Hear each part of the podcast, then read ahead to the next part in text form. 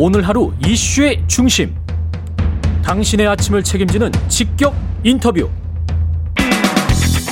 여러분은 지금 KBS 일라디오 최경영의 최강 시사와 함께하고 계십니다. 네, 윤석열 전 검찰총장 윤석열 후보가 지난주 금요일 국민의힘에 입당했습니다. 윤 전 총장은 입당 이후 김종인 전 비대위원장, 금태섭 전 의원을 잇따라 만나면서 외연 확장에 나서는 모습인데요.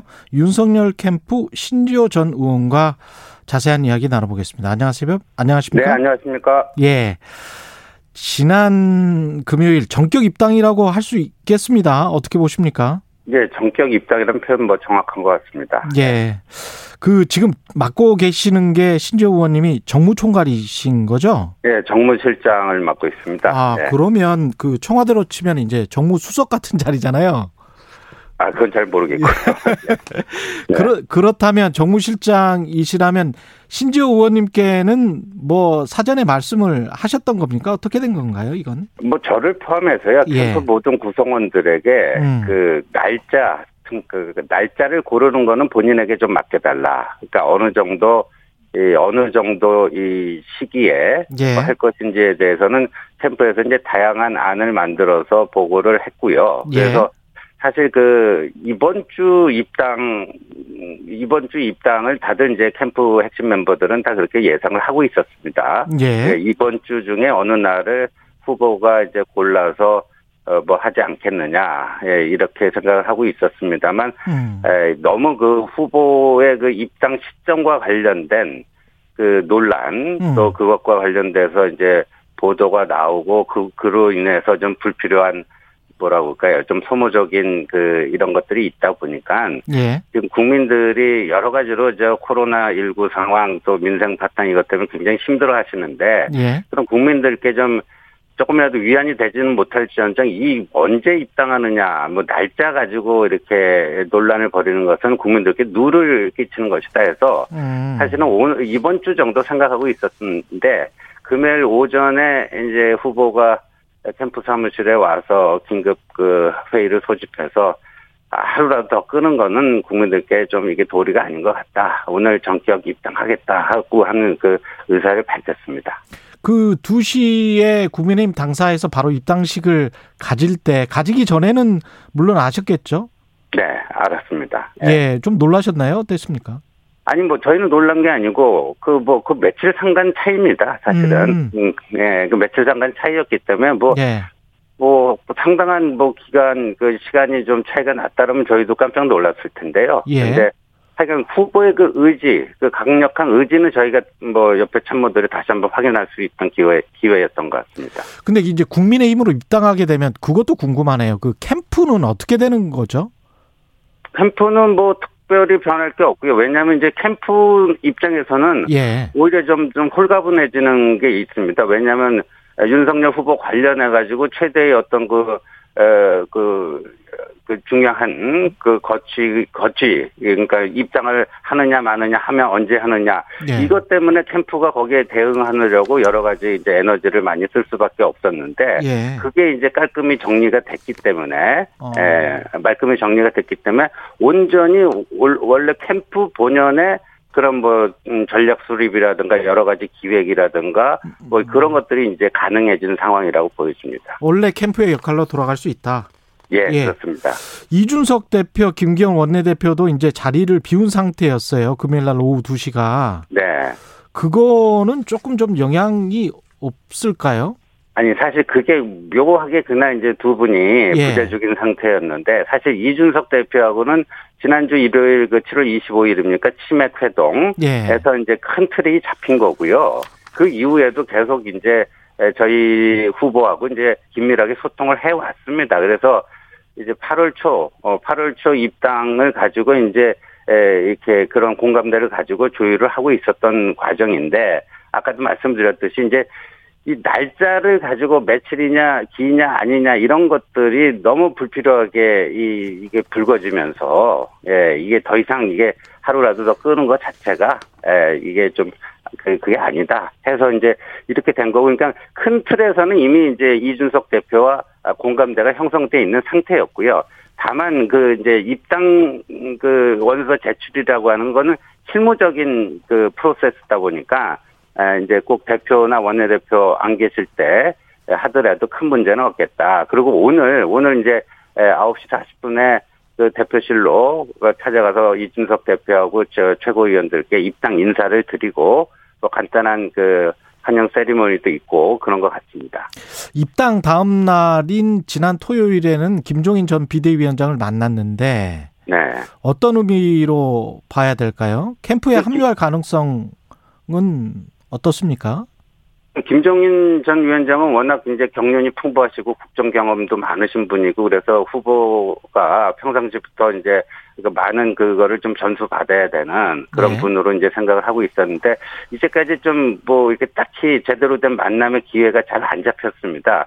이제 우연한 기회에 이제 짧게 짧게 두 번 이렇게 조우하는 정도였는데 그래서 이제 입당도 하게 되고 그래서 그 입당을 하게 된 배경과 경위 앞으로의 뭐저 생각 뭐 이런 것들을 제대로 가서 설명 말씀을 드릴 기회를 좀 갖고자 한 것이고요.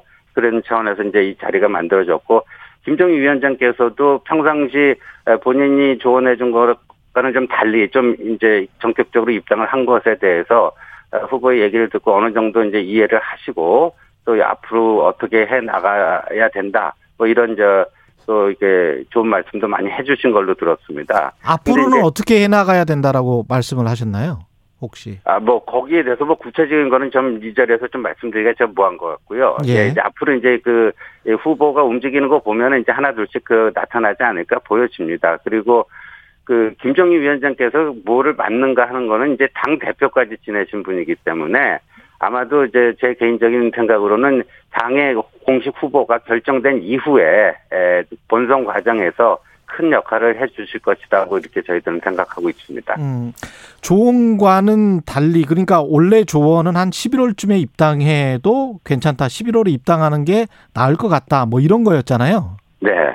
그런데 그거 그 조원과는 이제 반대로 행동을 한 것에 관한 어떤 해명, 설명 뭐 이런 어 이야기가 오고 간 거라고 보여지나요? 어떻게 그러니까 이렇게 좀 어, 입당을 하게 된 그 결심을 하게 된 그 뭐 배경 문제 의식 뭐 이런 거를 얘기를 에, 한 걸로 제가 들었고요. 예. 그 그리고 이제 그 그거는 이제 뭐 언제 국민의힘 하고 이제 합쳐질 것인가 하는 것은 그 뭐 어떤 방법론상의 전술적 차원의 문제지 그게 뭐 전략적 차원의 문제는 좀 아닌 거라고 이렇게 두분 다 이렇게 생각을 하신 것 같고 그러니까 그게 뭐 딱히 정답이 나와 있는 그런 거는 아니고 정치라는 게 항상 살아있는 생물이니까 그때그때 상황 변화에 따라서 유연하게 좀 대처해 나갈 수밖에 없지 않겠습니까? 근데 음. 최근에 이제 돌아가는 상황이 여러 가지로 봤을 때 이 최대의 불확실성을 좀 제거할 필요가 있다. 그러니까 이 막판에 가서 야권 후보 단일화를 위한 뭐 단일한 협상을 벌인다든가 뭐 단일화 룰을 둘러싼 또 밀, 밀고 당기기 하고 이러므로써 이렇게 그 하는 것들은 어, 별로 바람직하지 않다. 그러니까 좀 음. 조기에 그런 불확실성을 제거하고 이 판을 좀 정리할 필요가 있지 않겠나. 그래서 저희들은 이번 입당을 이제 야권의 이 야권 단일 후보 선출을 위한 그 플랫폼이 거의 완성 단계에 이르렀다 하는 생각이 이제 저희들의 기본 문제 의식입니다. 김종인 전 위원장도 잘했다 이런 말은 확실하게 한 걸까요? 아, 뭐 잘했다 뭐 그렇게까지 얘기 어 그것까지는 제가 확인을 못했습니다만 그 예. 충분히 이해, 그 얘기를 듣고 음. 어 이해를 하신 걸로 예 이해를 하신 걸로 제가 뭐 그 자리에 배석하고 있었던 건 아니고요 이제 예, 후보하고 이제 김정희 위원장 두 분께서 만나셨는데 예, 예 저 김정희 위원장도 예, 얘기를 듣고 어 이해를 하신 걸로 어 나름대로 예, 이렇게 흡족해 하신 걸로 이렇게 얘기를 전해 들었습니다. 금태섭 전 의원 같은 경우는 어떻습니까? 캠, 그 다음 날인가요? 그 네. 같은 네. 날 만났군요. 예. 예, 가, 예, 같은 날 저녁에 이제 깜짝 번개 회동을 했습니다. 그러면 캠프 합류 가능성이 있습니까? 금태섭 전 의원 같은 경우는? 근데 금태섭 전 의원은 평상시에 이제 민주당은 아닌데 그렇다고 해서 국민의힘도 아닌 것 같다라는 입장 아니었습니까? 예. 그런, 그, 그래서 아마도 예, 저희들이 보건대는 이제 윤, 윤 후보가 이제 그 국민의힘 당원이 됐기 때문에 이 당이 또 뭐 완전 무결한 뭐 그건 아니기 때문에 이 당의 또 변화와 혁신을 위해서 나름의 노력을 에, 저희 그 기울어 가려고 합니다. 그래서 그런 것들을 좀 옆에서 지켜보다가 아 저 윤석열 후보가 예, 하는 게 뭐, 음, 그, 금, 금태서 전 의원이 보기에 내가 하고자 하는 것과 뭐, 얼추 뭐 비슷하구나. 아, 맞아 떨어지는구나. 이런 확신이 들면은 뭐 언제라도 캠프에 아, 합류할 가능성이 있다 이렇게 생각하고 있습니다. 당의 변화와 혁신을 위해서 노력을 하겠다라고 말씀을 하셨는데 국민의힘의 예. 당내 주자들 같은 경우는 지금 어, 윤석열 후보를 먼저 검증을 해야 된다라는 검증 공세가 만만치 않을 것 같아요. 네. 어떻게 생각하세요? 김태우 의원도 그렇고 홍준표 후보도 그렇고. 예. 예. 저희들은 정책 대결, 정책 경쟁은 대환영하고요. 예. 이른바 이제 도덕성 검증 또한 그건 당연히 해야 되는 거고 그 통과 의뢰라고 생각을 합니다. 하는데 이제 그 도덕성 검증 과정이 이른바 지금 여권에서 그 저희 후보에 대해서 좀 무책임하고 뭐라고 할까요? 그냥 근거 없는 이런 거의 흑색 선전, 중상 모략에 가까운 그런 식의 그 비방, 뭐 이게 아니라 제대로 된 그 뭐 도덕성 검증이라면 얼마든지 응해야 된다. 그런 거고 오늘 아침 뭐 신문 이제 기사에 지금 당 대표실 직속으로 당 그 예비 후보들에 대한 자체 검증단을 만들겠다 뭐 이런 보도도 좀 나왔습니다만 그런 것도 이제 당 차원에서 뭔가 좀 공신력 있게 예, 누구든지 그 도덕성 검증의 그, 그 관문을 다 통과해야 된다 이렇게 생각하고 있습니다. 그 윤석열 전 총장 그 매일경제와의 인터뷰에서 있지 않습니까? 정책과 네. 아, 정책 대결 말씀하셔서 없는 사람들 이야기를 하면서요. 완전히 사람이 먹으면 병 걸리고 죽는 것이라면 몰라도 부정식품이란 게 어, 없는 사람은 그 아래라도 그러니까 품질 기준선의 아래라도 선택할 수 있게 해줘야 한다는 거야.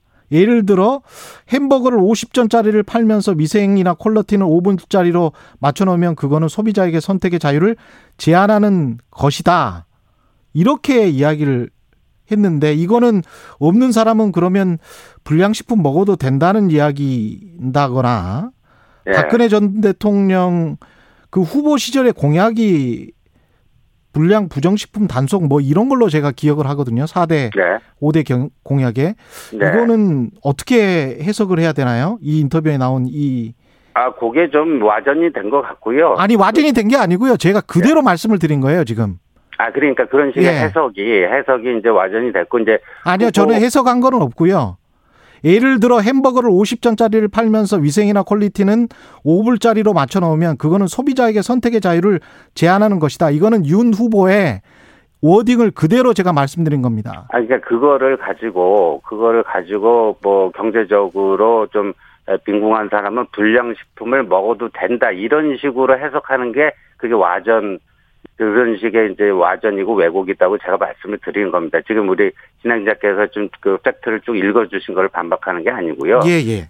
예, 그래서 그 취지는 이렇지 않습니까? 똑같은 짜장면이라도 2천 원짜리도 있고 만 원짜리도 있습니다. 그렇지 않습니까? 근데 그 그리고 이제 이 그 유통 기한이 좀 간당간당한 그런 그 저기 그 이제 식품들 신선 그 식품들이 있지 않습니까? 이제 그 경우에 이 뭐 예를 들어서 식당을 운영하거나 무슨 제과점을 운영하거나 무슨 뭐 편의점을 운영하는 분들 중에서 그 유통 기간이 거의 임박한 요런 것들 요런 것들을 이제 좀 사회적으로 이제 경제적으로 공공한 분들에게 갖다 드리는 이런 그 봉사 활동도 많이 하고 있습니다. 우리 사회에서 이미 아주 그 보편적으로 많이 이루어지고 있는 그런 거고요. 그래서 예를 들면은 그 경제적으로 힘든 분들이 그런 그런 제품 그런 어, 불량 식품을 먹, 먹어도 된다 그런 취지가 아니고 그런 제품을 이라도 받아서 나름대로 그 끼니를 해결하는 것이 그 불가피한 현실이 아니냐 그런 그